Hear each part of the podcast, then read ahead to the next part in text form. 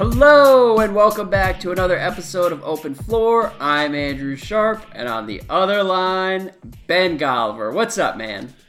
Not too much, Andrew. I got to credit you right off the top because you were insistent. You said patience, trust the process, don't write them off. And what did we have on Sunday but the biggest game of the Cleveland Cavaliers season? Game seven, the two best words in sports win or go home. Leave it all out there on the court. Who is going to step up and do it? And you insisted, Andrew, that we not give up on Rodney Hood. And what's he going to be able to give Cleveland? And wouldn't you know it, in this moment, all eyes on him. He winds up combining with LeBron for 45 points, 10 rebounds, and seven assists to have Cleveland advance to the second round against Toronto. Season saving performance, career defining performance from Rodney Hood. Uh, it was unbelievable. You know what, man? I'm glad you brought that up because I have in my notes for the from that game. We're still waiting for the Rodney Hood game, but then in all caps I have it is coming, and that's coming in the second round now, thanks to LeBron. You're right that LeBron had to do it on, on his own today but I still have well, faith. no, no, not totally on his own. Rodney Hood did have one defensive rebound in seven minutes. If he hadn't done that, he would have had a seven trillion, which would have been incredible, and I would have never let you live that down. But uh, the reason why I actually started with Rodney Hood, though, Andrew, Yeah. is because the story of Game Seven not only was LeBron sensational, but wasn't the story the minutes when he was off the court where you just expected like LeBron can't get a cramp, their season's going to end, right? And lo and behold some of these other guys stepped up. George Hill, you know, they unpacked him from the bubble wrap for the second half. He goes out there and plays pretty well. Uh, Tristan Thompson, you know, who knows where he's been? You know, I'm sure TMZ does, but most of us haven't seen him in a while. Uh, he puts together a nice game seven performance. Kevin Love hits a couple shots. And so it was sort of the supporting cast that, you know, kept them afloat during that uh, very shaky time period at the end of the third quarter and early in the fourth. Um, that helped, you know, push LeBron over the finish line. And, you know, Hood wasn't necessarily a part of it, but your your general premise, which was, hey, these guys are going to step up. LeBron will get some level of help. Right. Finally delivered in Game Seven. Yes, I will say this: the Pacers series kind of freaked me out. I think I, I, I think I'm Yeah. not alone in having had more faith in the Cavs supporting cast than I should have. Uh, I think a lot of people expected them to be at least decent, and they just weren't even decent for most of this series. Um, and, I, and part of me enjoys that. I what I enjoy about the current version of this Cavs team is that LeBron basically has to play like the greatest player of all time for them to have a chance to win. And he did that several times in this series, and it was great, and uh, it's fun to watch. But I think you're right too that Game Seven kind of underscored that, like even with LeBron in Hall of Fame territory, doing crazy shit, going off for 40 plus, and and all these wins, like they're still going to need something from those other guys to win. And I think it was appropriate that they ultimately needed Kevin Love to show up. And I, I- think if you're a Cavs fan, one thing that's encouraging, and we talked about it before the playoffs, like Ty Lue was to have to find guys that he could trust in this rotation. And uh, I mean, ideally there would be like seven or seven or eight, but I think realistically like five or six is is all we can really hope for at this point. But it's got to be a good sign that Tristan Thompson was actually useful uh, down the stretch. And Kevin Love like who was missing in action for almost the entire series did show up in the fourth quarter and that's kind of a big deal for these guys like I, I who knows I, think we're taking everything a day at a time with this Cavs team but there is at least a, a glimmer of hope that they can sort of cobble together a like NBA caliber rotation for this second round series.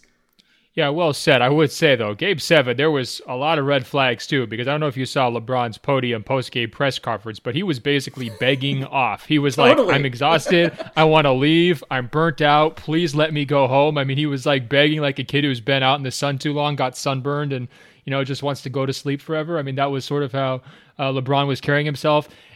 That's not what you expected after a first round series against a plucky but a not that great uh, Indiana Pacers team, right? And you can see LeBron just like maxing out his defensive effort. I mean, he's like racing over to cover like three point shooters in the corner. He's hounding Oladipo like 30 feet uh, from the hoop when he's, you know, trying to get a three point shot off. I mean, LeBron really brought it, and it was still so close. And I guess that brings me to my takeaway, which is, and tell me if you agree Toronto should win this second round series, shouldn't they? I mean, I understand Cleveland's coming into that second round with momentum, with guys like Thompson finally discovering uh, the ability to look competent, with Kevin Love finally, you know, hitting a couple shots from outside, yep. uh, with George Hill back on the court. Toronto should beat Cleveland, shouldn't they? I mean, if they lose this series, won't it be Toronto blowing it rather than Cleveland overwhelming them? Uh, I don't want to put that on the Raptors, and we'll talk about the Raptors later in the podcast. I, I, am not going to say that they're blowing it if they lose to LeBron James, but certainly they. I mean, I think they opened as the favorites in this series, which which isn't terribly surprising, but I think they were minus 240, which is a pretty significant favorite, and. uh yeah, I think I think there's no reason to trust this Cavs supporting cast for very much longer, and I. So I agree that Toronto should be favored. I just I'm not going to call it like a choke job if they lose because if they lose, it will ultimately come down to some of this supporting cast taking a step forward over the next 2 weeks, which isn't necessarily going to be a function of like failure on Toronto's part.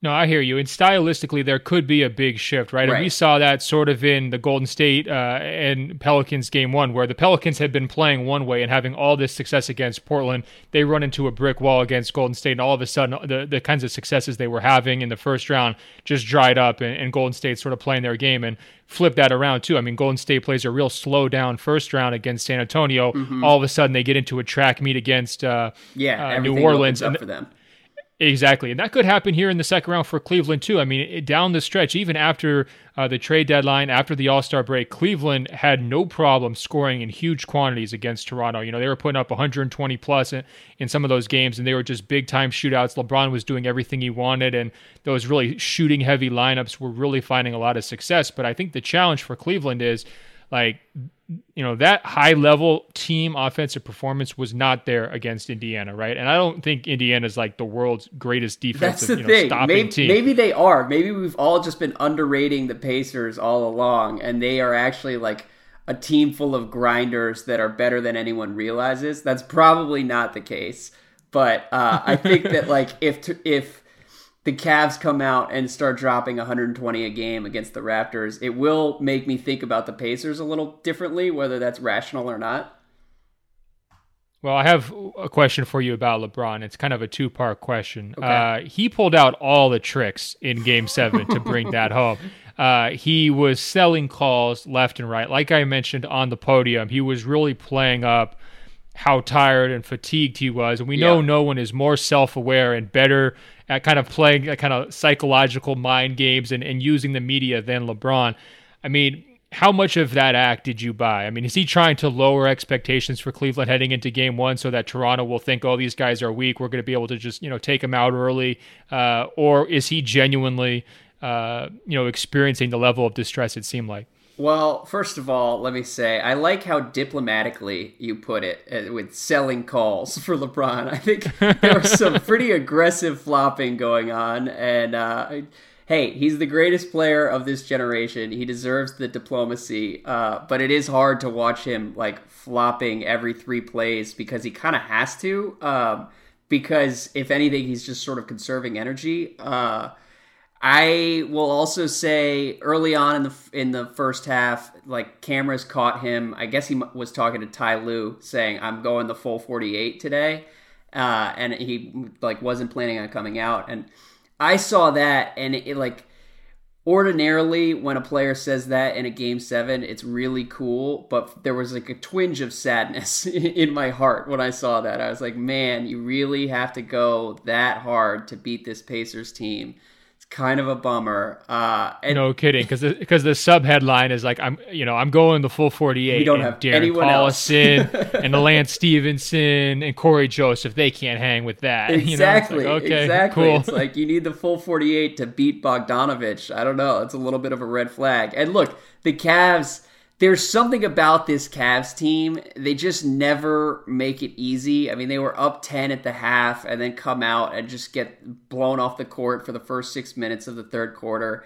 And I feel like we're all going to be like, I'm not as exhausted as LeBron, but we're all going to be so tired of this team whenever they do go out because they will have stretches where it all kind of clicks and looks like it like we expected it to, and then they will have stretches where it's like no one on the court can score or dribble and LeBron is doing everything and how did it ever get this bad? And it's just kind of it's it's its own experience, I guess.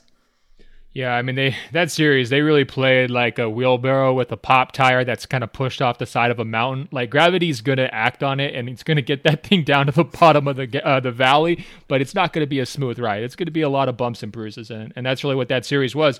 And I think for Toronto, I mean not like they had the world's greatest first round series against Washington either, but credit them for taking care of business, getting a road win. Yep. Uh, in game six. I mean, not the toughest environment. I mean, that crowd was not very impressive, Andrew, but um, they their depth is going to show big time in this series because we're making fun of Rodney Hood. We're mocking all these guys who are finally stepping up. I mean, Toronto uh, used that second unit lineup late in game six to help close that game out. I mean, they had a guy like DeMar DeRozan on the bench for key stretches of that fourth quarter. And you know, LeBron is going to have to play an unbelievable number of minutes. And I think if you're Toronto and you continue to push the pace and you just try to, you know, play that fatigue game with LeBron, that could work. I mean, that that you know, he's already at the point where it's not like his normal first round where he plays four games and then sits for a week and, ha- and a half and recovers, right? right? I mean, there's going to be a 48 hour turnaround here, and he just got done playing, you know, 40 something minutes, you know, multiple times in a row. Well, I agree with you that Toronto will have the advantage in the bench department, but don't forget that Cleveland is going to be bringing Rodney Hood off the bench as well, and he's due for a breakout. So I think that could sort of tip the scales a little bit. One thing that I watch watch your back, VanVleet. You've got some competition. One thing that should seriously be taken into consideration is George Hill did not look like himself for most of this series and did not look healthy. And then, uh, like you said earlier, second half today, you started to see some signs of life from him, and he's going to be really important. Uh, trying to keep up with Kyle Lowry and uh, VanVleet and DeRozan, like they're going to need a, a real like NBA player to to start in the backcourt. and I mean, Jose Calderon has just not been that guy. And so hopefully Hill is healthy because I think it'll be a much closer series if we get him at like 80%. Yeah, and just to flip that around, Kyle Lowry needs to eat in this series, yeah. right? Yeah. He needs to chill with all those, you know, if he's not on, he needs to chill with the deep step back threes, and he just needs to work hard off the dribble and really force Cleveland's defense uh, to pay him lots of attention and then just keep the ball moving. I mean, he has every opportunity to have a big series here. Their offense should play very well. I'm not convinced by you know Cleveland's sort of defensive success, if you want to call that, in the first round. You know, I'm more trusting what the regular season numbers said they were than what happened in that first round series. Uh, and you know, it, it'll be fascinating to see you know whether he's able to you know kind of make use of uh, of a new advantage positionally. Because last year, you know, you're you're looking at that matchup. It's like Kyrie versus Lowry. Like you kind of expect Kyrie to win that, right? Uh, this year, it's like there is no excuse, Kyle. Like go out there and torch Jose Calderon and torch George Hill, who's played with a bad back, and torch whatever two guard they try to put on you, and go out there and get some big numbers. Yeah. Uh, all right. Well, we should move on, but before we do, I do want to give a little bit of love to the Pacers because I know you and I have both sort of cracked jokes along the way in this series. But Andrew, keep it to be a little bit of love because I saw too much gushing after a first round exit right. on Twitter today. Look, okay, don't go overboard here like a lot of people want to. In my opinion, the pa- I'm not going to speak for you. I'll, I will only say that I was shocked by how awesome this Pacers team was both today and throughout the season. But specifically, let's just keep it to game seven. I mean, there were two or three stretches in the second quarter, early in the fourth, later in the fourth. It looked like the Cavs were about to pull away. And guys like Oladipo and Darren Collison just kept on fighting their way back into it. Sabonis was much better in this series than I expected him to be. Miles Turner, kind of a flake in this series, but I think is still really important to their future. And, and him getting better is one clear way this Pacers team can kind of like take a step forward. Uh, I would have liked to see how the game would have looked if Oladipo had started the fourth quarter. Those when those two minutes when LeBron was on the bench, but oh well. Uh, still, just an awesome season from them. And Oladipo is like worlds better than I ever expected. And even even if you go back to March and you had Pacers fans talking about how good he was, like I didn't really take it seriously until the past couple weeks, and uh, he's awesome. He's like a, a full on superstar, and I think the next few years in Indiana will be so much more interesting than anyone would have expected six months ago. So I think it's a win for them. I applied your restraint. I agreed with every single word that you just said there. The right tone. You didn't go overboard. You didn't celebrate it like it was a title. They had a very nice season. They were a good team, not a special or a great team. They tried really hard. They they bent, but they didn't really break. Uh, and they exit the season with pride. One thing I want to say on Oladipo's improvement to kind of back up what you just said. Mm-hmm. Last summer, I I got into one of those like secret, uh, you know, summer workout sessions Oladipo was there, Dwyane Wade was there, Jimmy Butler was there. I mean, there was like a pretty good crop of players, right? Yeah. And as I was watching these guys do, you know, full court five on five scrimmage, uh, I was thinking to myself, Oladipo doesn't look that special. Like some of the guys who were out there were like D1 college athletes. Some of them were like former pros. You know, he wasn't doing anything that crazy. And I was like, huh, well, that makes me a little nervous for what Indiana season's going to be, right? So in the middle of that Cleveland series, uh, I watched with one of those VR headsets, and yeah. it puts you like right underneath the basket when you watch the game. And so I was pretty much in the exact same position I was having watched their scrimmage over the summer. And look, my mind was completely blown how quick, explosive he was off the dribble, how easily he was getting into seams, how well he was finishing, uh, you know, kind of contorting his body around defenders, double clutching, going under the rim to finish stuff.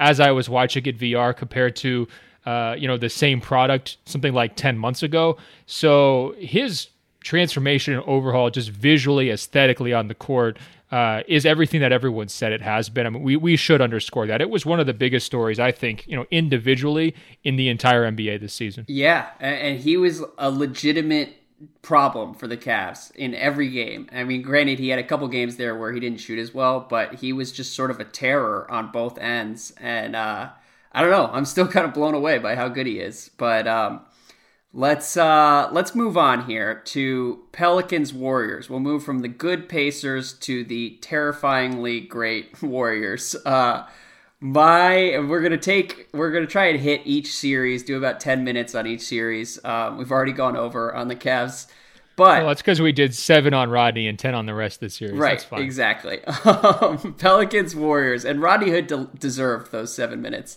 Pelicans Warriors. But the question I had coming out of that series or game one was Are the playoffs already over? What do you think?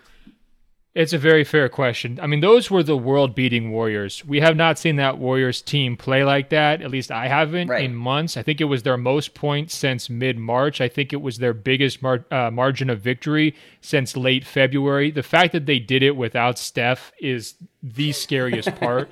Uh, there's no question about it. And the quote that stuck out to me, you know, from game one, and yeah. you know, obviously Golden State blew New Orleans off the uh, court, but the quote that jumped out to me was Anthony Davis saying, you know, what they did to us in the second quarter was an embarrassment to us. We're not that type of team. And I think the big problem for New Orleans is that they're the same type of team as Golden State. They want to run and get up and down. They want to sort of maximize their ability to use, you know, like their stars' length and versatility in Davis.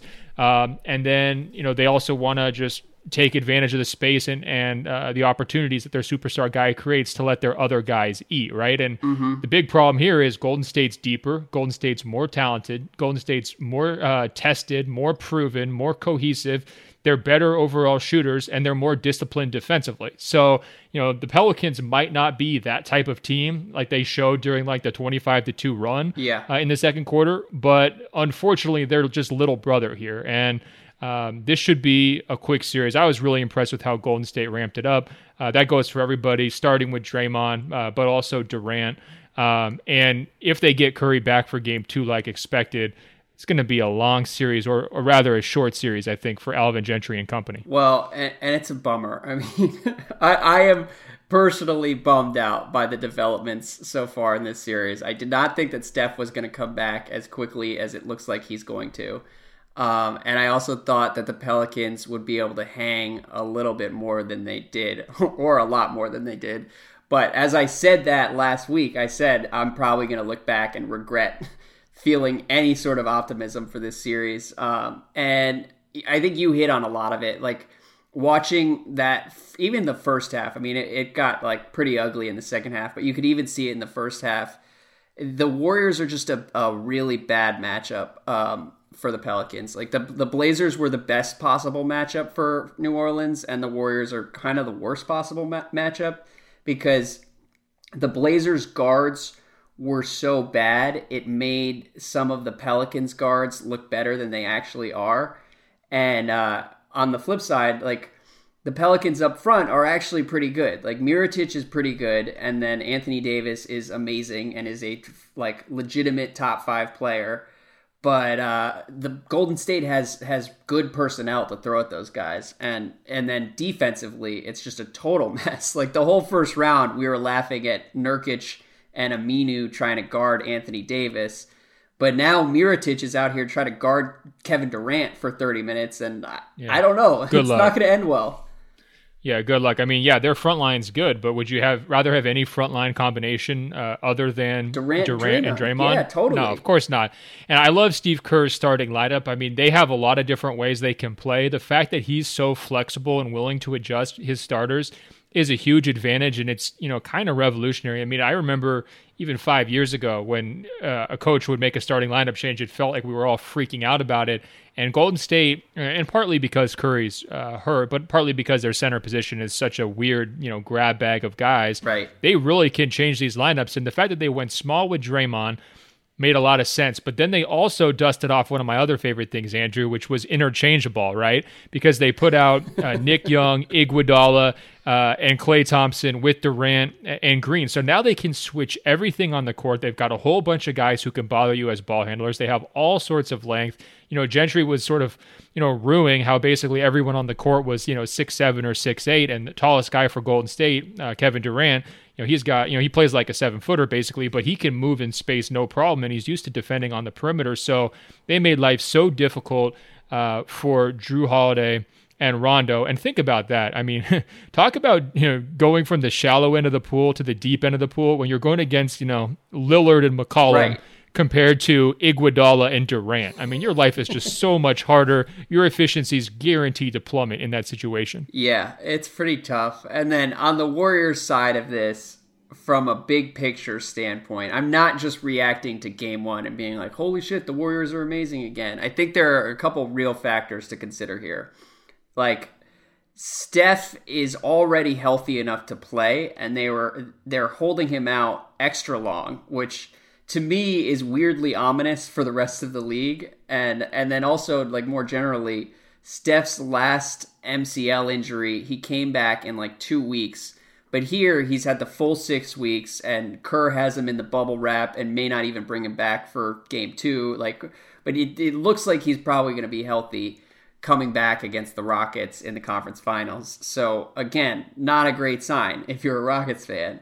And then the main thing with the Warriors that I've seen that has kind of surprised me is Draymond. I mean, the best argument for doubting Golden State this spring was that Draymond just wasn't the same guy anymore. His body had worn down. He wasn't mentally locked in. And like all of which looked plausible for for most of the regular season. And nah. I know it did though. It did. You are nah. a Draymond believer and I appreciate you staying loyal, but like he was all over the place for the better part of this season and he has looked incredible so far in these playoffs. I mean, he was good against the Spurs. He dominated Saturday night.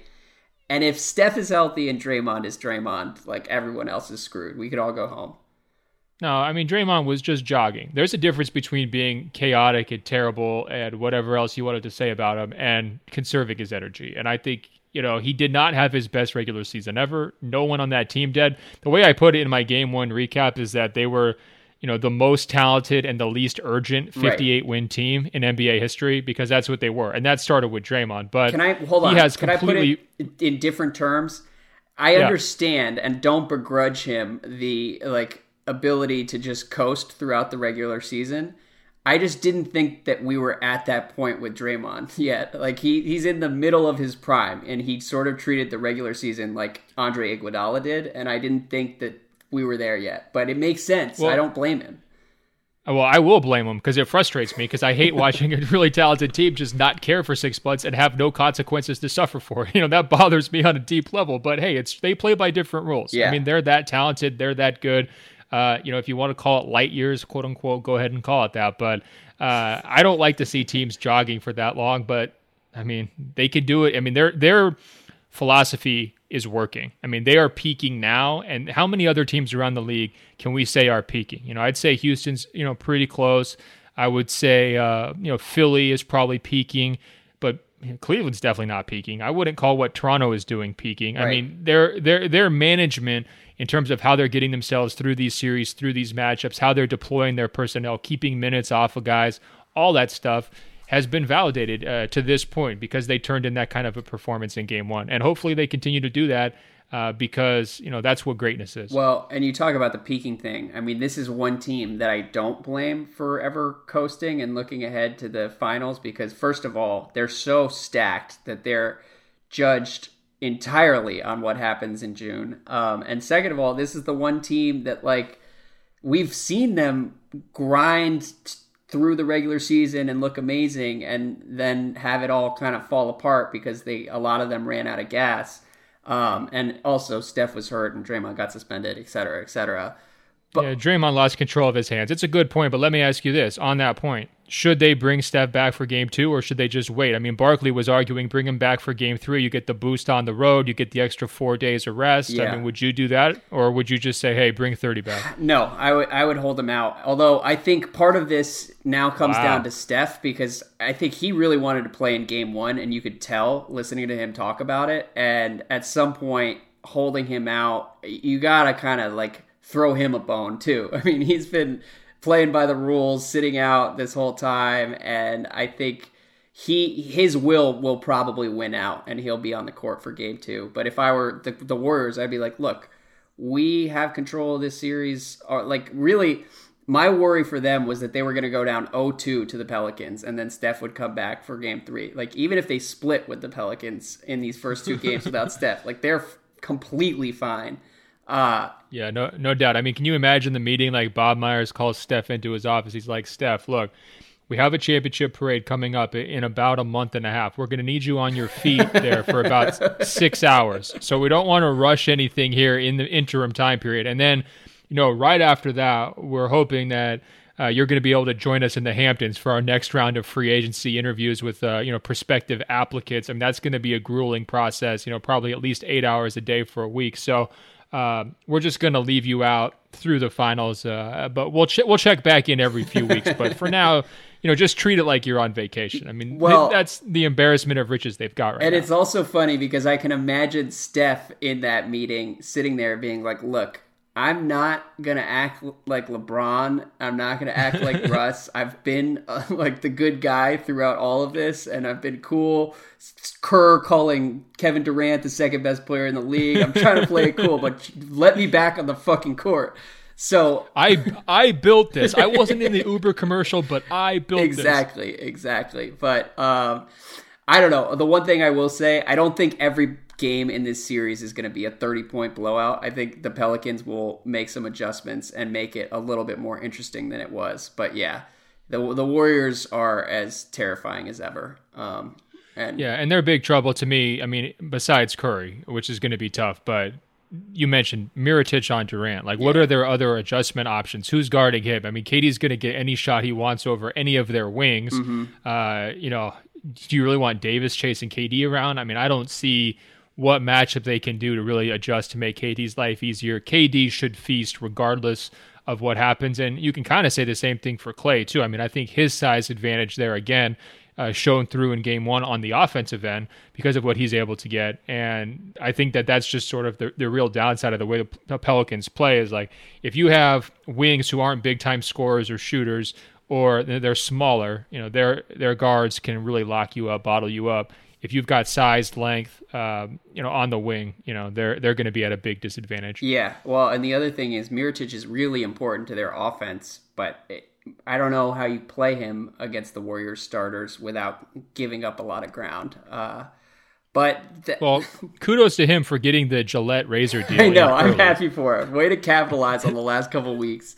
Uh, let's move on. I did not watch Jazz Rockets game one. I had a social commitment Sunday afternoon. Oh wow, so, Mr. Popular, look at look, you. I'm gonna let you summarize this in like two minutes. I don't really want to spend that much time on it because it was a blowout and the Jazz Thunder game was more interesting. But what did you see in game one?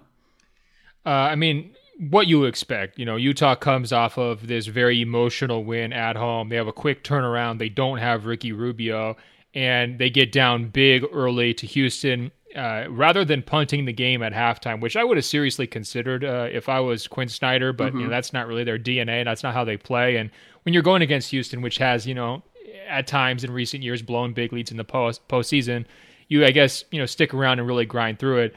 Uh, they whittled it down a little bit in the second half, but never really made it truly interesting. Harden was getting basically everything that he wanted. He was playing in total control, unlike Russell Westbrook, and he was having a lot of success in that sort of, you know, one-on-one matchup with Rudy Gobert, where, uh, you know, Gobert was having a lot uh, harder time keeping everything in front of him, and then Harden was doing a nice job of kind of working in that middle space to create offense both for himself uh, and for his teammates. And then same thing, you know, if, if Gobert would get himself into situations where he's matched up after switches on either, you know, Chris Paul or Harden, they really masterfully kind of you know pulled him away from the basket, tried to you know work around him in space, and and got really high percentage looks. They were also hitting their threes like the supporting guys as well. I mean, right. Tucker had a nice night, and Houston's really tough to beat in that scenario. If one of these two games I wouldn't overreact to, it would be this one compared to the Golden State one. You know, I don't necessarily expect Golden State to win every game in that series by 20 or 30, but I think they're clearly better in that matchup. Uh, I think Utah will have a better chance than they showed in this game one loss against Houston, but I still think this is, you know, this series is in Houston's command. Yeah, I mean, to me, looking at this series, I think this is going to be kind of a case study in a long-standing argument that you and I have had where like offense in the NBA is just so much more valuable than defense. And I think that defense is only going to really take you so far. And we will probably see that borne out in this matchup. Although I've come to really love this Jazz team, and I hope that they can even it up and uh, and at least push the Rockets a little bit. And speaking as a newly biased like Jazz convert, I don't understand why the NBA had to play this game on Sunday afternoon. Like they're stretching out to see the next game is until Wednesday. I don't know why you wouldn't just put this game at like 10 p.m. on uh, on Monday night.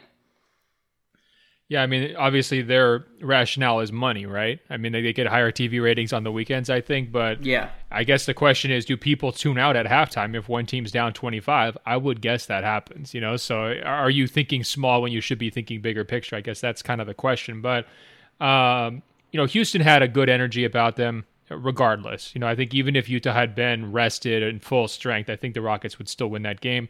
Um, but, you know, going forward, you know, we've seen Houston be a fairly high variance team here in the playoffs, right? Like they had some stretches where they looked really ugly. They dropped a game in Minnesota. We've also seen Utah's home court advantage and their ability to control tempo uh, and the glass and everything else at home. Yeah. Uh, not to mention like Donovan Mitchell's offensive explosions at home. Uh, been really tough for teams to contend with, you know, in terms of the Oklahoma City Thunder. So I don't think this is going to be, you know, a one-sided series, but like I said, I do think Houston's in control here. All right. Well, you mentioned the Thunder and Donovan Mitchell explosions. Let's move to Jazz Thunder Game Six. It was another Golliver religious experience. Take me inside the tabernacle on on Friday night.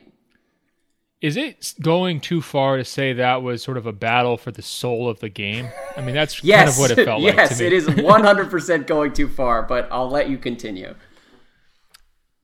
I mean, that game had everything. That's one of the best games outside of say the finals and like the truly high stakes games, right? I thought that was one of the the most entertaining games that I've seen in years. Uh-huh. Uh, obviously, the atmosphere was unbelievable, but the intrigue and just the caricatures of guys coming forward, you know, like Paul George gets knocked for being not the best in big moments. He completely and utterly disappears. Russell Westbrook gets knocked for uh, putting everything upon himself. He comes through and takes 43 shots. Carmelo Anthony gets knocked for not being very helpful, and maybe he needs to get dumped from the rotation for months.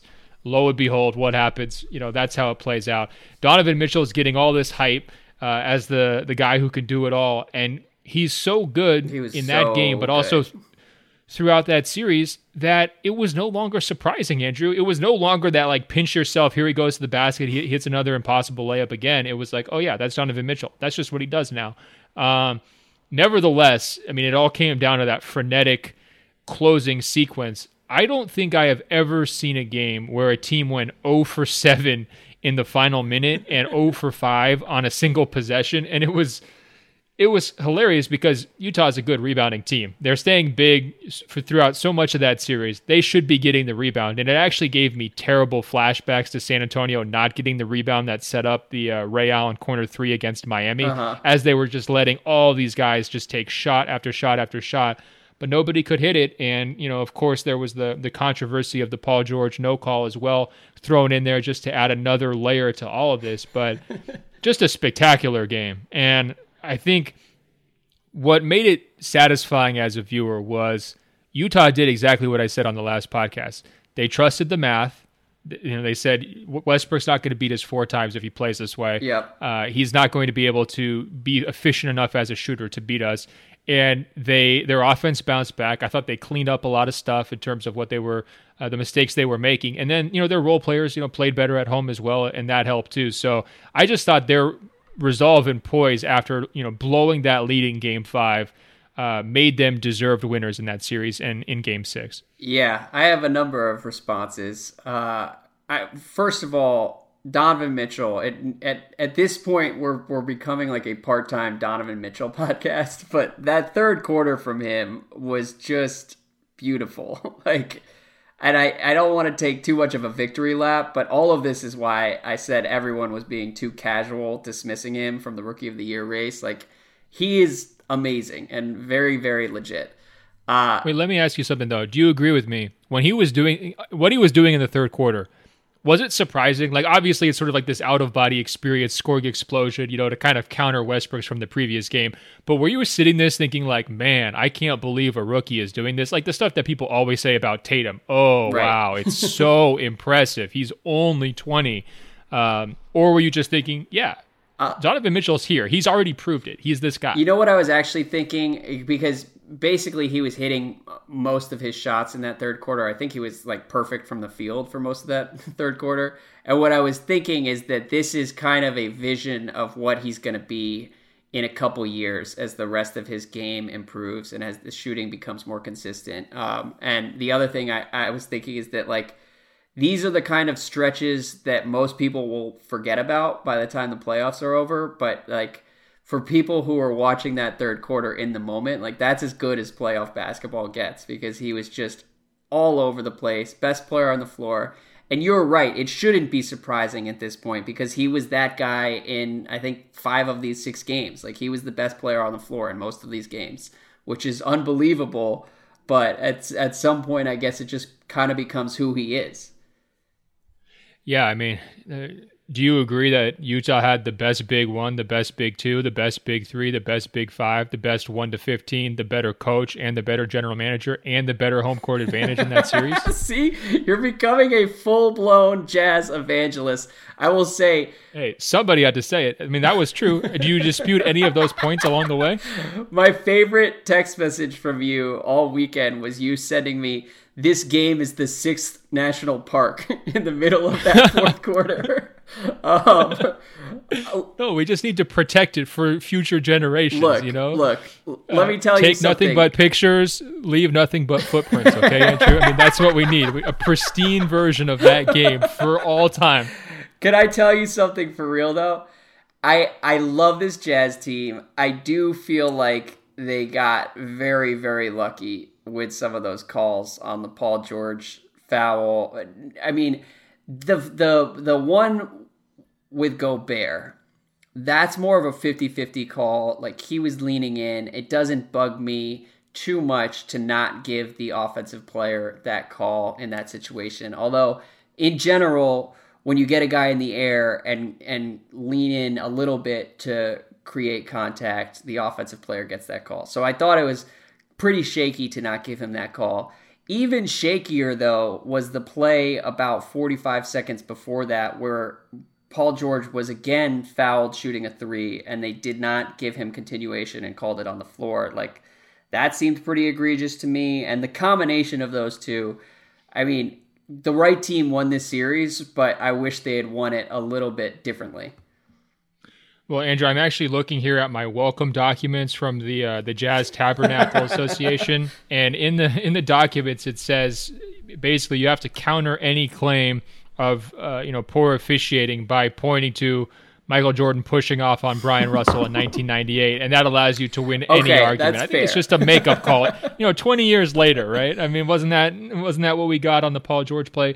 No, I was with you. I mean that could have been a foul. You know, I, I definitely see why they were upset. Um, yeah. But I don't know if that was the game either. You know. Yeah. Well, and also, I'm not really in the mood to defend Paul George right now because not strictly because of that game, but really the whole series and and a lot of this season. Like, I'm just not very impressed with Paul George at this point in his career. I think he might be one mm. of the hmm. most overrated players in the NBA. Uh, and I just I don't love his game, and they, like he was two of thirteen, and, and like really struggling in Game Six, and you had Lakers fans tweeting at him, being like, "Don't worry, Paul, you'll be in LA soon." And I, my thought was like, if I were a Lakers fan, I would not be like pining for Paul George to come in and be like the guy next year. If Paul George is coming with LeBron, that's a different story. But if Paul George is just coming by himself, like I don't think he's very efficient. I think he he thinks he's Kobe Bryant when he should be playing more like Khris Middleton, and uh, and it just kind of bums me out watching him. Yeah, well, I was sitting there watching the post game press conference for game seven, waiting for our favorite international reporter who kind of trolled Paul George after game two. Remember, he had a bad game in game two. Yeah. And the international reporter is like, Did you feel the stress of, of playoff P? And, you know, it was a really awkward situation. I was waiting for her to be like, Hey, you know, is playoff P going to show up in game seven? Oh, wait, that's right. Your season's over. Like, I was ready for her to go back at him, just dart him a little bit. Um, because playoff P did not. It was a up, rough uh, end for our hero playoff P, but loose lips Paul was in full effect, sending mixed signals to everyone. Who who even knows what he is going to try to do this summer? Yeah, and that was actually the takeaway from his post game press conference. If you compare side by side what he said last year in Indiana after their final loss compared to what he said after Game Six, it was night and day.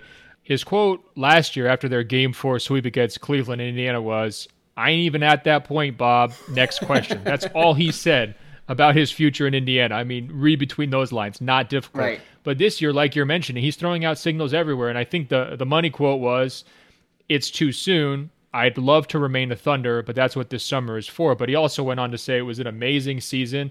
He loved to see what the potential they had there when he was playing with, uh, you know, Andre Roberson, uh, you know, he basically name checked half his teammates and said there was tons to be happy about the fans, the city, the organization. So, I mean, he really went above and beyond what you normally would see in that situation, mm-hmm. especially if a guy already had one foot out the door. And I just want to real quickly hit one other, uh, you know, in addition to the refereeing, the good fortune maybe uh, Utah had in game six on that, they also had some really good fortune that Roberson was not out there and, and was injured because – that matchup I think would have looked totally different. I think Mitchell's life would have been significantly more difficult uh, had Roberson been healthy. And that was one of the lingering what ifs I think that hangs over this Thunder season. Is not only was it kind of dysfunctional in terms of how it ended, but it, it could have looked a lot better. I mean, and it, all it would have taken was one guy being healthy. Well, it's also interesting to think about what it would have looked like had Kanter still been on the team instead of Melo, because I think particularly in this matchup, banging with Utah would have maybe favored the Thunder, um, and they weren't able to do that because Mel- Melo is just a shell of himself, and uh, and they didn't really have anybody else. I mean, this is a team that gutted like its role players to load up with stars, and the stars didn't really show up.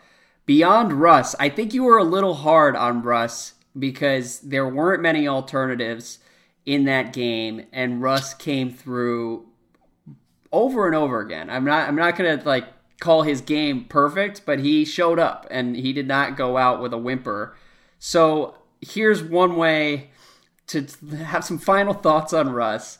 Who will be ranked higher in next year's top 100, Russ or Rudy Gobert? Well, first of all, on Melo, and remember how I used to say he's a bystander to his own reality or his own legacy? I think what we've seen here is the fall from grace because this was a guy who came into the NBA. Uh, you know, is it him or LeBron? Yeah. Who do you build your franchise around? Now you're at the point where you're saying, well, actually, I think I'd probably rather have Kanter in the playoffs. it's a guy Well, who couldn't stay was- on the floor for years in the playoffs. I mean, that is but in terms of Westbrook versus Gobert, it's a very tricky question. Uh, but what I, I, I would say is this. In the individual matchup, Gobert is like the exact player you want to have against Westbrook's specific uh, skill set because so much if he wants to do is going to the basket. If Gobert just takes that away, it totally changes him as a player.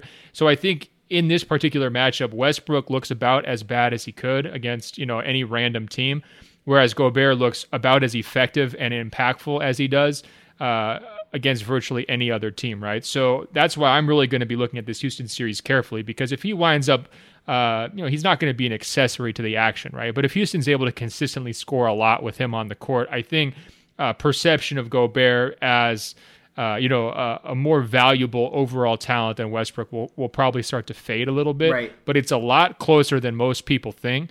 Um, you know, personally, who would I rather have to start my team? I'll tell you, I would take Gobert, but I think uh, in a vacuum, I can definitely see arguments still for Westbrook because of his ability to get to the basket and to just be relentless and to bring it every single night. Um, that will beat a lot of teams out there. Uh, it just happened to not work against this Utah Jazz team, which was really uh, well crafted to slow him down. Yeah. Yeah, I, I agree with you. I think it, it is probably going overboard to, to say Gobert is clearly more valuable, but they're in the same range now. And I, I wrote about this earlier in the year, but like I think this season was sort of about a market correction for Russell Westbrook because for the last two years or so, he's been mentioned in the Steph Harden class of like definite top five, top six guys. And I think he's just a tier below that group. And uh, I think somewhere in the range of like the seventh best player to the 12th best player in the NBA, that's where he belongs. And that's not where he's been discussed the last few years. Um, and I think Yeah. it almost it makes more sense to to talk to think about him as a phenomenal individual player who is going to put some limits on your team that complement uh, that complicates his value.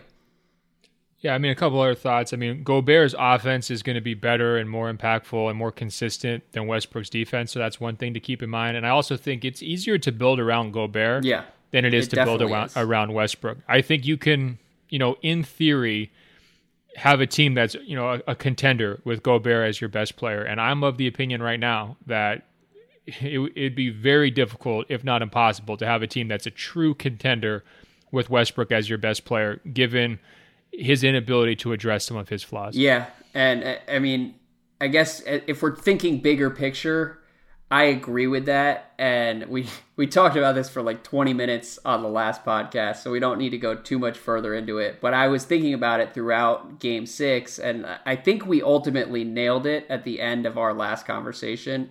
Like as far as the think piece wars are concerned and the attacks on Russ, like I'm conditioned to roll my eyes at some of the efficiency complaints because that discussion often misses the point with players. It shortchanges some of what makes certain guys resonate and some of the spirit that makes basketball cooler than other sports. When and like I think basketball is about more than just winning titles or playing the most efficient style but the specific experience of watching Russ has gotten complicated over the last year or two because, like we said on the last pod, he just can't really evolve. And we've lived this story too many times now, and we know what the ceiling is.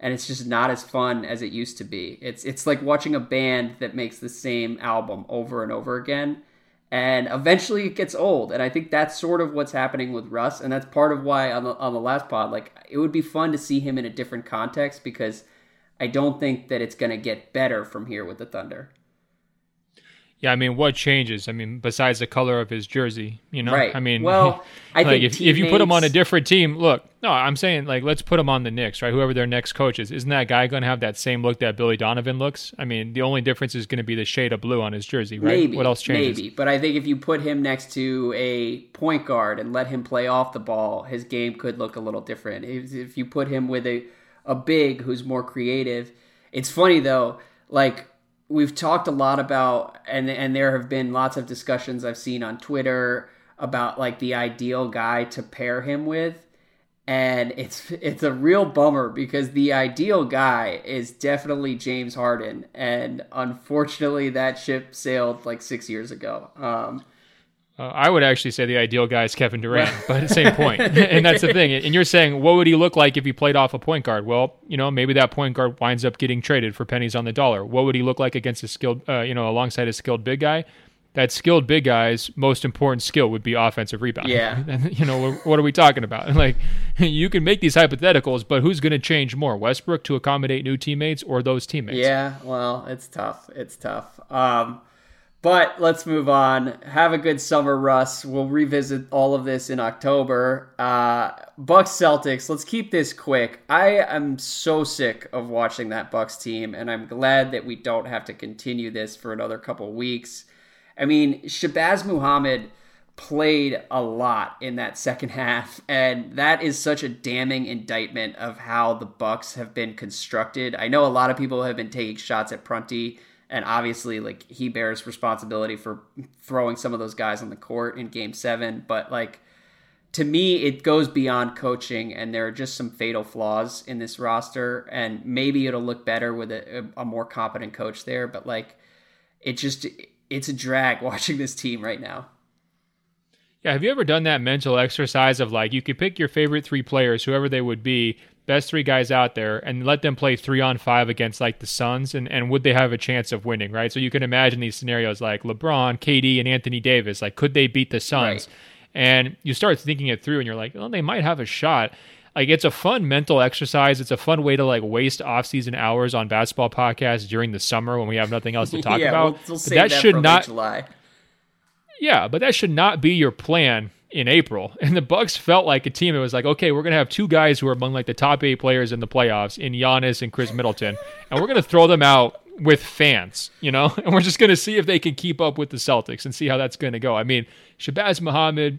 Uh, Thon, bless his heart, you know he had a couple of nice moments. Uh, Brogdon was really rough at Game Seven. I mean, Jason Terry uh, should just be an assistant coach. I think we could probably agree on that at this point Yep. it, it was like they were saying, okay, we're going to have two of the best guys, three randoms. How's that going to go for a series? And they pushed it to seven. So I guess congratulations, but better strategy next time, guys. Well, first of all, I want Jason Terry to stay in the league until he's like 50, but I don't want to watch Jason Terry play critical minutes in playoff games. that is taking it a step too far, and that's sort of where the Bucks have been. Um, and by the way, like when I say the way this team is constructed, I just I, I think they need more helpful guys off the bench than they have right now. And it really is it feels like a team of like three guys you can definitely count on and then three other guys who are good maybe 40% of the time and then that's really it. That's all they have. And uh that's I they look. Giannis came out afterwards and said we, we thought we were the better team. I don't agree. I think they they have more talent. I like how you slipped in Khris Middleton as one of the eight best players in the playoffs. That I don't know if I'm going to go that far, but Khris Middleton and Giannis are really good. Eric Bledsoe has Well- talent, but I don't know how well he channels it at this point. And beyond that, I don't know. Well, until this postseason, the highest you could shoot was 100% from the field. I believe Khris Middleton shot 137% from the field during the playoffs. I don't think he missed it a shot feel for like two that. weeks, Andrew. Look, he cleaned up in garbage time when the when the Bucks were down twenty against Get the. Celtics. So Get out of here. this- He did not. He had a nice series, but. I think the real takeaway from this series, though, all seriousness, Bledsoe was not who he thought yes, he was. I right? think I that mean, would be the- I, if I would look into trading him if I were them this summer. I mean, trading low. Are you trying to work a deal with Yao Ming and the China Basketball Association, or where are you looking to trade? I Denmark? know. I, mean, yeah. don't know. Look, does this Celtics team have a chance against the Sixers? I will say this: I really hope not, because uh, I, Philly just take care of this. We do not want to keep getting these begging emails from Celtics fans saying, "Oh, wow, down three and a half of their best players, they still gut out a seven-game series victory over your favorite player, Giannis." Like, I'm I'm sick of it. Philly, put us out of our misery. Put Boston out of its misery. Just take care of business. I think the Sixers should win this series. Um, well, yeah. you know, because they have the inside outside balance and they've got the shooting, they've got the overall offensive framework, and they know what to do uh, once the initial foray is stymied. I mean, so much of Milwaukee's problems came down to like if Giannis couldn't get to the rim on any given possession, then it just bogs down into one on one ISO tough two. Or they try to skip the ball around the perimeter and it winds up being a turnover, right? Because of carelessness or just inattention. And I think Philly should not have those problems. And they're much more explosive offensively as a team than Milwaukee. They're much, much better defensively. And I think uh, they should handle this series in five or six games based on Boston's health situation. Yeah, it's tough. I, I, you don't gamble, so you wouldn't really know how this feels. But every now and then, I'll see like a line where it just looks too obvious, and I, I have to kind of do a double take. Like, am I missing something? And I've seen a number of other NBA writers be like, "Look, the Celtics present some interesting challenges to the Sixers, and this could be close." I don't really see that. I- They, they seem to me like a second version of the Heat, where they have athletes that they can throw at Ben Simmons, and they're going to play hard, they're going to scrap, and they're going to be tough to beat. But Boston has even less guys who can step up and and have like a, a random game here or there where they go off than the Heat did, and uh, I don't know. I like it'll be it'll be tough. I I hope that the games are competitive, but I'm not really that worried if I'm a Sixers fan. I will say this though, the current version of this Celtics team just adds to the blinding jealousy that I've had for the Celtics over the past few years. Like watching Saturday night, these are playoff games, and I was I was thinking about it during Game Seven. This has got to feel almost like summer league for Boston and Boston's fans. Like this isn't the actual team, and it's more like an extended exhibition where you're just rooting for future stars to be as fun and ridiculous as possible. And to the Celtics' credit, those guys have come through for them. No, it's an all-time house money It's- it's situation, crazy. right? There's no downside, and all the pressure is on Philly. I mean, let's be real. Yeah. I mean that that's the flip That's the side. interesting like, part. you know, a, as we're talking about this, as you know, Philly should definitely control this series. Like they did not necessarily come into this postseason expecting to have that level of a burden, right? Like everyone will be disappointed if they don't win this series. Whereas as recently as three weeks ago, they were still just like the up and comer. Let's see what they can do. You know, they've got to answer all these questions. It's amazing how quickly those narratives shift. Um, you know, at the same time, though, I think they have the top level talent to handle it. You know, I mean, and they got Embiid some rest here. Uh, that series going seven uh, between Milwaukee and Boston was good. You know, I, I think that helps. Uh, it's very helpful for Philly. Yeah. And then they also have a great home court advantage, and it's going to be you know pretty nuts when they, they get the series back there, um, you know, for three and four. So I mean, for that standpoint, uh, you know, I, I think Philly should be considered you know the clear favorite. Uh, but Boston, you know, the nothing to lose attitude is tough to deal with in the postseason. I just don't know if I could see like Terry Rozier, you know, gunning down uh, the Philadelphia 76ers. Well, just not sure that's going to happen. Me neither. Every Terry Rozier game, I'm just, how is this real? I don't. I am not close. It's it's the opposite of Oladipo. Where like the last two weeks of Oladipo, I'm like, this guy is for real. I am not there yet, and am not anywhere close to being like Terry Rozier is for real. So every time he c- continues to go off, it uh, breaks my brain all over again. But I mean, this might sound counterintuitive, but you're talking about they should trade Bledsoe this summer. If I'm Boston, I actually think I would cash out on Terry Rozier. it might be summer, time. You're you? right. That's that's not a bad idea. I mean, I feel like his market value, he looks like a starting point guard out there. That's how he's carrying himself. There's a lot of teams that don't have a point guard on their roster that's as good as he is. And you've got Kyrie coming back, like you mentioned, in sort of the summer league squad. And uh, you know, you don't want necessarily to have tension between those two guys at some point if, you know, Rozier starts to feel like, you know, this is his show. And, you know, that could potentially facilitate Boston keeping smart too. Yeah. Um, I don't know. I mean that that'd be one way to play it. Um all right, well, let's move on to Raptors Wiz, a post mortem. We got one question from Tyler who says, It's time. Beal for Boogie. For the Pelicans, it gives them a wing who could score with Davis, and then the Pelicans can keep this team together.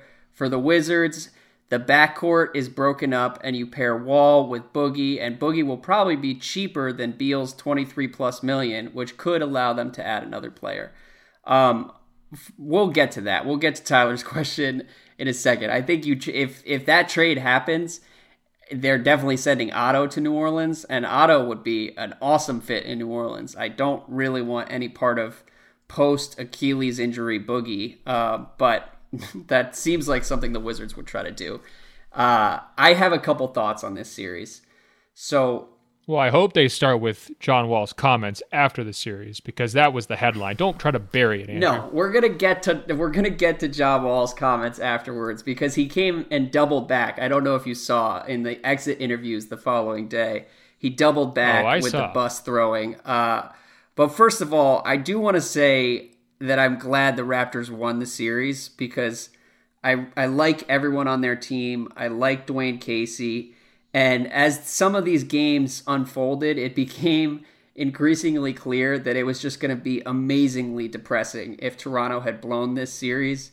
And there were times where they were really sort of teetering on the brink. I do think that they kind of dodged a bullet in game five, and who knows how game six would have played out had they lost. But one thing I also should add a bunch of Raptors fans got very pissed off on me, uh, pissed off at me on Friday for saying that Kyle Lowry had been neutralized in this series. I wrote that in an article, and it was just kind of a mm. throwaway sentence. I should have worded it better, but all I meant is that for the middle of this series, he didn't really look like a threat at the end of these games, and I really wasn't trying to troll Toronto or roast the Raptors or whatever.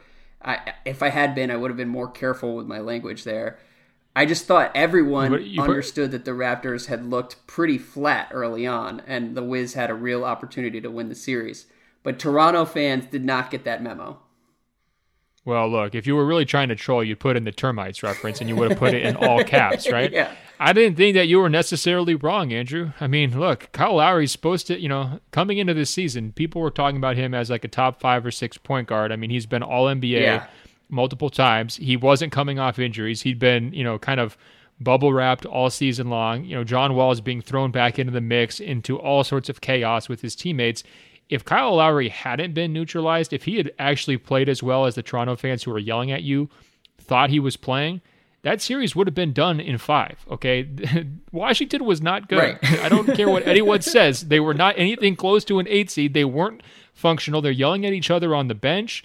Um, they're getting into foul trouble they kind of repeatedly. Mess, yeah. They didn't have much of a, a, ben, uh, a second unit at all.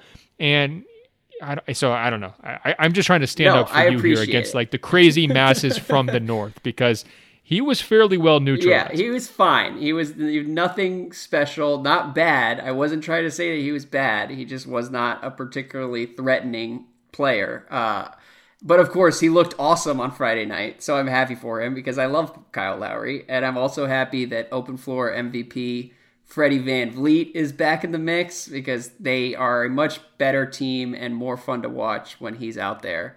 So yeah, enough enough know, of this. Enough. Look, we know you love everybody in the NBA. You're being way too charitable and nice here. Can you just stick to the script and kill well, the Wizards for us, please? Fine. I will move on to the depressing portion of the pod. We'll try to keep this quick. All I can say is that that Game Six loss was kind of poetic, uh, or at least it's poetic if you're one of the like 17 people who pays close attention to the Wizards and how they're building their team because if you go back to 2015 when the Wizards swept Lowry and DeRozan, and then look at the way both teams have responded to that series over the last couple years, like that should have made it obvious that Toronto deserved to win here and would win here. Like if you look at Toronto regrouping, they've nailed all the moves around the edges of the roster. They've used late first round picks on guys like Delon Wright and uh, Siakam, and they found Van Vleet in the second round, and then they actually developed their guys. Like their players get better every single year, which is a sign that there's real coaching and development going on, and there's like a real culture and that includes Lowry and DeRozan, who have gotten better every single season, particularly DeRozan. Like he's legitimately improved his game and deserves credit. The Wizards, on the other side, have none of that. They have not used any picks. I mean, I guess Oubre, who they drafted in part to entice Kevin Durant, which is pathetic and depressing. They have very little athleticism off the bench. Like they were we, we we talked about the Bucks. The Wizards were legit counting on Ty Lawson to bail them out in the fourth quarter of an elimination game. And three weeks ago, he was in China. Like their other best bench player was out of the league on drug charges last year. They paid Otto Porter 125 million dollars this summer. Played him hurt for two months straight, and then found out that he's got like a blood clot in his leg which I don't even know what's going on because I was afraid to Google the details of that injury. But I guess my point is that this is not how smart teams handle themselves. And then on top of that, again, you contrast DeRozan with someone like John Wall. Like John Wall just hasn't gotten better in like in a long time, and so it was just sobering to see it all kind of like play out it was perfect that the Raptors bench were the ones who carried them down the stretch. Yeah, I mean, you started that riff by by saying it was poetic, and I think the name of your poem is just deep, dark envy. I mean, I've never heard it's someone. It's not envy. It's not. believe me, it's it's more just self-loathing. Yeah, I mean, you, just the list of teams that you wish the Wizards could mimic is so long, Andrew. I mean, I think you want to be the Celtics, you want to be the Raptors, you want to be the Sixers. I mean, everyone's got greener grass than what's growing in uh, DC right now. Here's my thing on Wall. Okay. So post game podium, he essentially says, uh, you know, comments that some people take as if he's sort of throwing his teammates under the bus. In other words, he says Wall and Beal need to, uh, you know, continue to work on their games, and then the front office has to go out there and find the pieces to help uh, make the team better and more complete. And I think there was some kind of pushback from people saying, well, he didn't really throw his teammates under the bus there. He's just saying it's not his job to make the roster better, right? Uh, maybe he's just putting pressure on the front office to kind of, you know, fill out the team. And, and that's somewhat defensible. But after he made those comments, the next day he goes and has basically his exit interview where he doubles, triples, quadruples down, essentially saying they need more athletic bigs. He calls uh, Ian Mahinmi and Gortat basically old. Yeah. Uh, and he sort of singles out other ways that the team can kind of get better. And, you know, correct me if I'm wrong, he didn't really put himself under that deep of a microscope after a season in which, like you're saying, he didn't really take a step forward. I know he referred to himself as as the franchise player and there's responsibilities on his shoulders, but he was going at length in terms of what others could be doing and not necessarily, you know, being the most self-aware, introspective, uh, responsibility-taking leader in the world.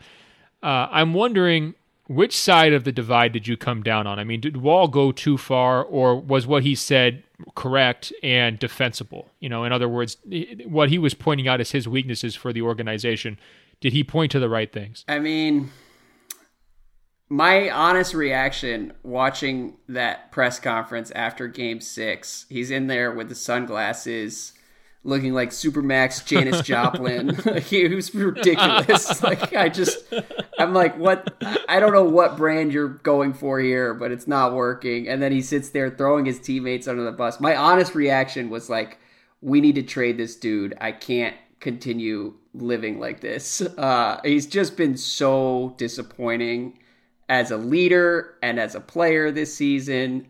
The way he carries himself and handles some of this stuff is just really a bummer. And again, like he hasn't improved his game in five years. You compare that to other guards like Damian Lillard, it's gotten much better like now versus 2013. Wall credit to how great he was to begin with. He's still very good, but like he just, I don't know. So as far as the team, I'm not asking for him to like to lash himself for like a, a failure this year, but I think that it would have been nice to hear him acknowledge like that he played a central role in some of this and he wants to come back and get better and like and he just isn't really wired that way and doesn't necessarily seem to understand that a lot of this is on him too. And uh, like when you're blaming Marcin Gortat, like I don't know, man, it's not. It, this isn't a Gortat problem in Washington, so it's. I'm not optimistic about the future with Wall in DC. There are a lot of red flags, and I get it if people like feel loyal to him, I, I, will love him forever for the past eight years. And if he went somewhere else, I'd be rooting like hell for him to succeed. But you compare it to the way the Celtics handed uh, or didn't hand Isaiah Thomas like $200 million and say, look, you've been so good that we're going to just trust you for the next five years. Like they recognize that there were reasons to not do that. And I think that this is now kind of like a fork in the road opportunity the next year or two for the Wizards to recognize that Wall might not make sense for the future. Yeah, it was very interesting. The only person he seemed to have any respect for was Beal. You know, I think he said yeah, that, and that hasn't Beal always played been like true an, with him either. I know, and and that seemed like he was trying to get out ahead of that, you know, because maybe he was worried that they would try to break that up, that that would be the move. And he said, you know, Beal played like an MVP basically when he was hurt.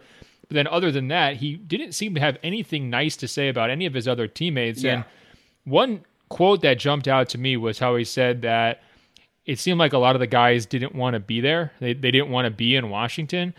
And, you know, I think he needed to really do a little bit more examination on that point. Is it that the teammates didn't want to be playing for the Wizards?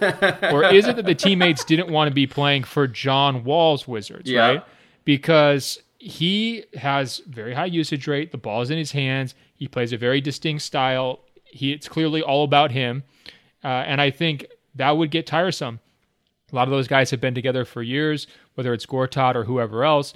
I would understand if they were just sort of like, you know what, you know, Wall's not the guy who's going to take us over the hump here. He wants everything to be on his terms. I don't want to play on his terms. That doesn't mean those guys are checked out, that they don't want to be, you know, playing for a playoff team necessarily.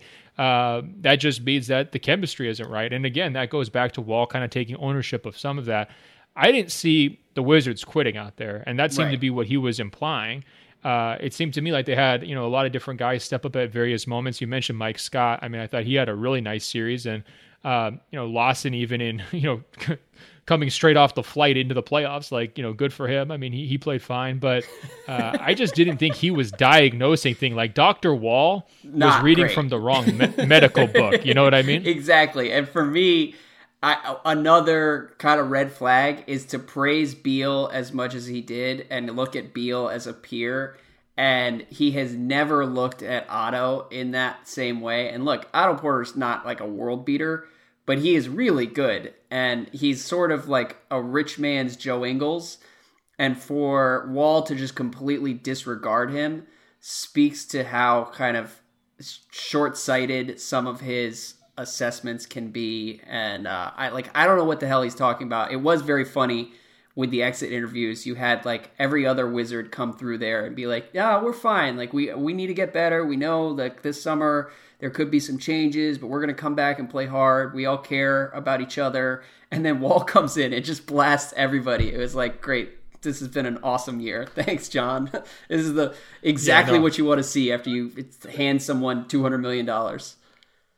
No, I mean Wall treats Porter like Trump treats Michael Michael Cohen. You know, I mean he's the he's the whipping boy. I mean it's it's pretty rough. And he said in the past, like you know, real max guys have the ball in their hands. You know, and uh, he's kind of questioned whether Porter's even worth this contract. It's, it's I think tough. indirectly. I mean that doesn't feel great if you're a, a teammate and, you, and you're expected to go to war for a guy. I mean I think uh, you know, Wall's got to be more careful with what he says, and I just don't think he cares. You know, I think he views himself as a guy who could just say whatever he wants. He doesn't understand the implications of his words, and I think, uh, you know, that's a tough spot to be in. And I think there's a real backlash here, Andrew. I don't think it's just you who's sort of like at the end of the rope with this. And I don't know if you saw Candace Buckner's tweet. I mean, she said that her story about John Wall's exit interview generated more email than anything else she's written about the Wizards uh, since she got to the Washington Post. I mean, that is a damning indictment, is it not? Uh, yeah, I don't know. I don't know what the temperature is uh, beyond me and like a couple close friends. Um, because a lot of Wizards writers and Wizards bloggers are still very much like pro wall. Like, let's make it work with him. Let's not blow up like the parts of the the team that is working. Uh, but to me, Wall's not working anymore, and it's not going to get better from here. Um, but who knows? That could change. But uh, for now, that's enough depressing Wizards talk. Let's finish it off with a couple mailbag questions here. We got some follow up to the purpose versus a purpose debate from last week's podcast, uh, and I know you wanted to respond. So, first, a question or a comment from Open Apostrophe who says, Andrew, you're right that playing with purpose versus a purpose is rhetorical flourish without clear meaning. How is stop Ricky Rubio at all cost? not textbook playing with a purpose. Feels like BG needs a better metaphor for misdirected effort. And then James says mm. Andrew's contention that Ben's Westbrook purpose versus a purpose aphorism is nonsense is clearly untrue. I, for one, completely understand it. So I'm going to cede the floor to you here a little bit nervously, and I will let you explain. Well, first of all, Andrew, are you going to be intellectually honest this time, or are you going to sort of play willfully ignorant just for the LOLs? all right. Can I just say, I understand exactly what you're talking about. My only point and my only objection is that you sort of pepper it into conversation as if it's immutable law that everyone understands and i couldn't help but give you some shit for it that's all i had I, that's i just had i couldn't resist look, I understand I'm walking around here like John Wooden's pyramid of success in human form. I understand that's annoying and obnoxious, but I, I happen to believe this one is okay. true. I want to just explain something, uh, and for open apostrophe, I mean, it's possible that either he or some other listeners didn't hear the original explanation last fall when I kind of broke it down. What I'm saying, playing with a purpose, I'm not saying that you have a reason to what you're doing, which is I'm going to go out there and stop Ricky I'm talking about having a greater meaning to your play, right? Like, for example, we're using a purpose here as like a purpose driven life. Andrew, why are you and I on earth? Uh, what are we trying to accomplish, right? We're looking for meaning here. And so saying, you know, quote unquote, I'm going to shut that bleep down, talking about Ricky Rubio, does not qualify as a greater meaning in life? You know, are you trying to make your community better? Are you trying to make people laugh? Are you trying to educate the masses? Are you trying to inspire?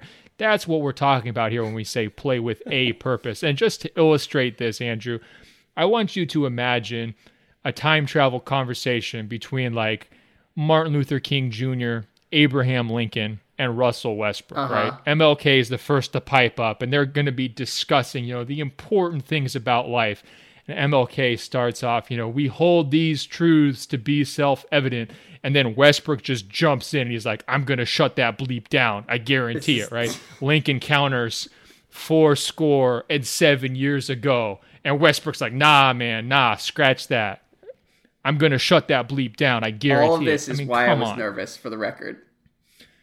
So we know that this does not qualify as playing with a purpose because Westbrook did not succeed in producing his desired outcome. He did, in fact, rather, he produced numerous unintended consequences, and worst of all, he furthered an unhealthy dynamic in Oklahoma City. And I want to say this you can't spell Stockholm Syndrome without OKC. And look no further than Paul George. Andrew, last playoffs, Paul George was out there on the court trying to film a Gatorade commercial. He was demanding all of the shots. This year, season on the line, he stands and watches Westbrook shoot 43 times. That's more than any other active player has taken in a playoff game. And afterwards, Paul George apologizes for the shots that he took, saying that he should have let Westbrook take them instead. Does that sound like a healthy balance? Does that sound like teammate empowerment? Does that sound like the old cliche, the whole is greater than the sum of the parts? No, it doesn't. It sounds like one guy doing his thing with blinders on, playing with purpose, playing hard, you know, doing his best to get off all those shots, but not creating a healthy dynamic, not playing with a deeper meaning. And here's the thing, Andrew. Uh-huh. We have counter examples of teams that play with a purpose. Look no further than Golden State, right? They say, let's kindle the joy, right? Let's play, make basketball fun for everyone. Sure. Strengthen numbers. Every single person counts. Here's another one for you San Antonio. Their motto has been pounding the rock. Now, when they say that, they don't mean dribble seven times in isolation and then jack up a 32% contested three pointer. That's not what they mean by pounding the rock, Andrew. What they mean is keep chiseling away year after year if necessary because perseverance, persistence, and hard work will eventually pay off with success. That is how you play with a purpose. And I think for Westbrook, you know, the challenge is clear. Right now, the way he plays, it's sound and fury signifying nothing. Does he want to continue to be Macbeth on the court, or does he want to take the next step, acknowledge his own limitations, his own short sightedness, and find a real reason uh, and produce a method to the madness? Or is he going to be happy with this why not lifestyle, Andrew? If you're why not lifestyle, there, oh my god, I've rolled my eyes so hard for the last three minutes. You're killing me. Please finish up. If your soon. purpose is why not, you're going to be telling yourself and asking yourself what happened at the end of it. And I just want to say this, Andrew. Was it any surprise to you that after everything, all the dust settled, Westbrook went out shooting 43 times, blaming and screaming at the fans, uh, not having much help from his teammates, and he went out early. Did any of that surprise you? Did he learn anything? No, but we've been over this. we don't we don't need to discuss the Westbrook conundrum all over again. I will say that uh, a couple things to to bring us to a more coherent place. Uh, that was coherent. I'm telling you, Russell Westbrook definitely brings 100% energy in every game does not always channel that energy in the most productive way. And I think that's what you're trying to say with your purpose versus a purpose thing. And I appreciate your defense of it. You kind of lost me with the MLK illusion and the hypothetical conversation with Westbrook, but uh, I appreciate it. Look, you definitely play with a purpose, and I love you for it. So thank you, and uh, go Jazz. Goodbye, Russell Westbrook. I don't have any more energy for these arguments uh, because it's Sunday night. But look, the playoffs have been great, so I have no complaints. Telling me that I play with a purpose is the single nicest thing you've ever said to me or you could ever say about anyone. It's the highest compliment, and I really appreciate it, Andrew. I think you play with a purpose too because you bring joy all day, every day, and that's more than we can say for some NBA superstars. All right, Andrew. If anyone else wants to yell at uh, me or you about any of these topics, please send in your emails to openfloormail at gmail.com. Openfloormail at gmail.com. Remember, we'll take questions on the playoffs, the teams that get eliminated. The lottery is coming up, not that in the uh, not too distant future. Uh, you know, any of these players who are having, you know, career crises, you know, Carmelo Anthony, John mm-hmm. Wall, bring on your questions, comments, and concerns. And also, Andrew, use your iPhone with a purpose, okay? Help us out. Make our lives better by going to uh, the Apple Podcasts app. Search Open Floor. Two words, easy to spell. Scroll down, find rate and review, uh, tap five stars. We really, really appreciate it. It helps us spread the word. Hey, Andrew, until later this week, I'll All talk right, man. Take it easy. Another great edition of Open Floor is in the books. Did you know Locked On has a daily podcast for all 30 NBA teams? If you're a Lakers fan, search Locked On Lakers. A Celtics fan, search Locked On Celtics. Warriors fans, search Locked On Warriors. Yes, all 30 NBA teams have a daily bite sized podcast on the Locked On Podcast Network. Search on Apple Podcasts or Google Podcasts for Locked On, your favorite team. Or tell your smart speaker to play podcast Locked On, your favorite team. It's the Locked On Podcast Network, your team every day.